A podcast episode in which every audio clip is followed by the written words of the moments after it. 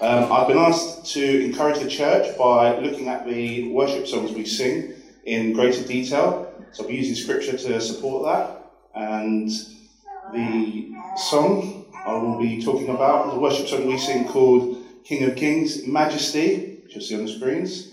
Um, more specifically, I'm going to be talking about six words um, from it.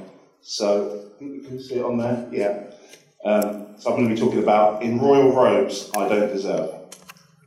So what does this mean? I don't see any robes in this church.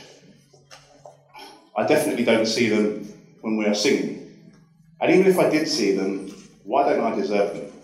I'm a good person. I stay out of people's way. I do like to gossip, and I have told the odd lie. But I'm a good person. I promise. I've even done the washing up without being asked. In royal robes, I don't deserve. What does it mean? What does the Bible say about this?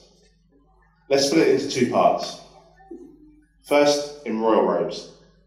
Now, these aren't just any robes, these are royal, kingdom robes. They have more value. That's the first clue. If we take a look at Luke 11, I'm going to read this. Um, now, Jesus was praying in a certain place, and when he finished, one of his disciples said to him, Lord, teach us to pray. As John, as John taught his disciples, and he said to them, When you pray, say, Father, hallowed be your name, your kingdom come. Let me just stop there. I know we kind of know that one, but this is the Lord's Prayer we're reading. It's very famous.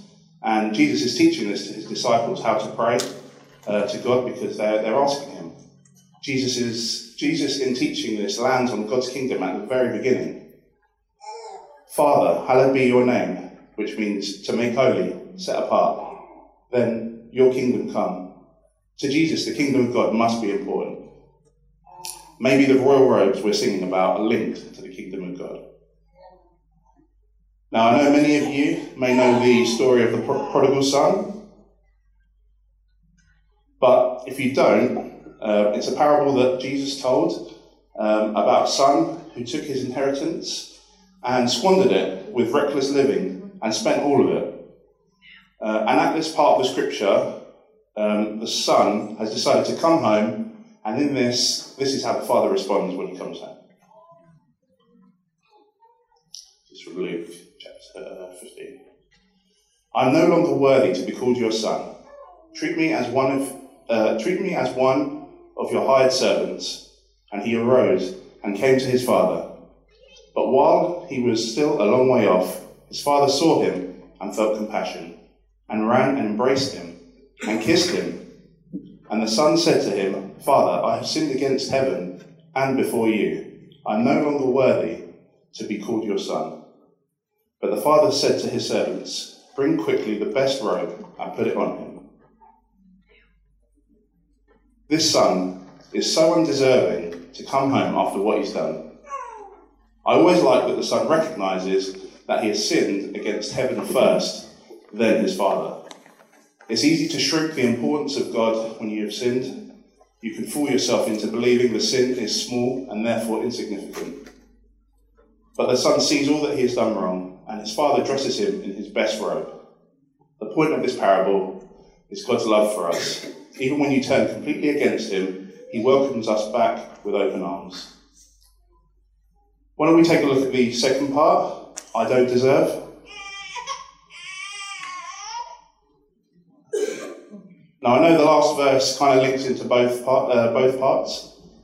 Um, but in Romans it says, The righteousness of God through faith in Jesus Christ for all who believe.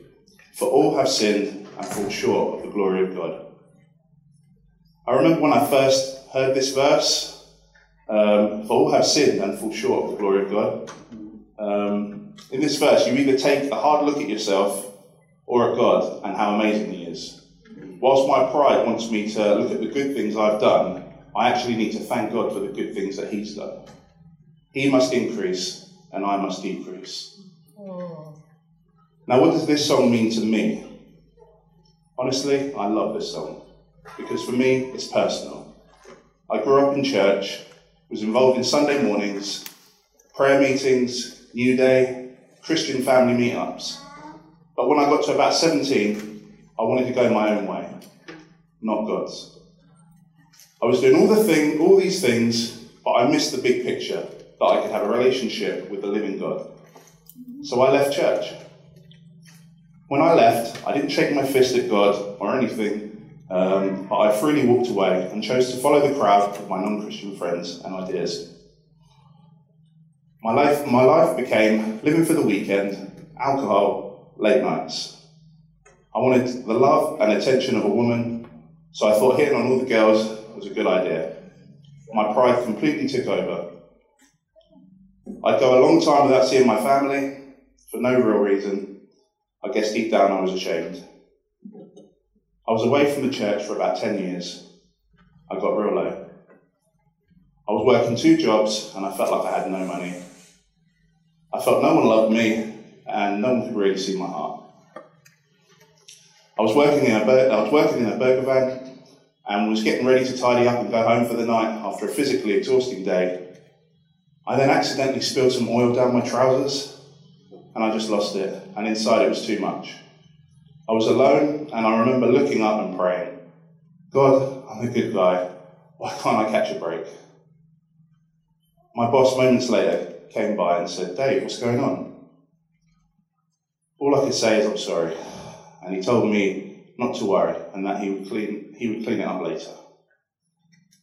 Later that night, I was driving home and I was driving up this hill, and I can only describe to you that God came into my car and re- revealed himself to me. Within a split second, my low became a high. My sorrow became a joy. I knew I was never alone and that he's always been with me. In just knowing God was real, it changed everything for me and is and will always be the best day of my life.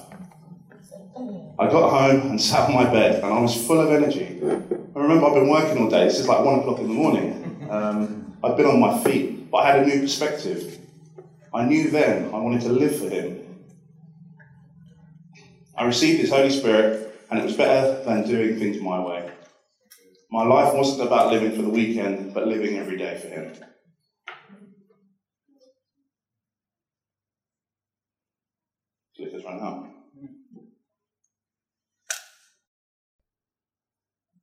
In Psalms 18, verse 6, it says this In my distress, I called upon the Lord.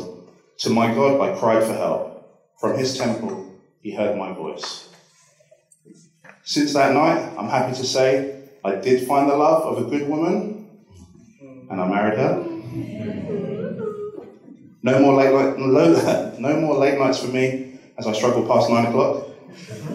I see my family a whole lot more, and very soon I'm going to be a dad.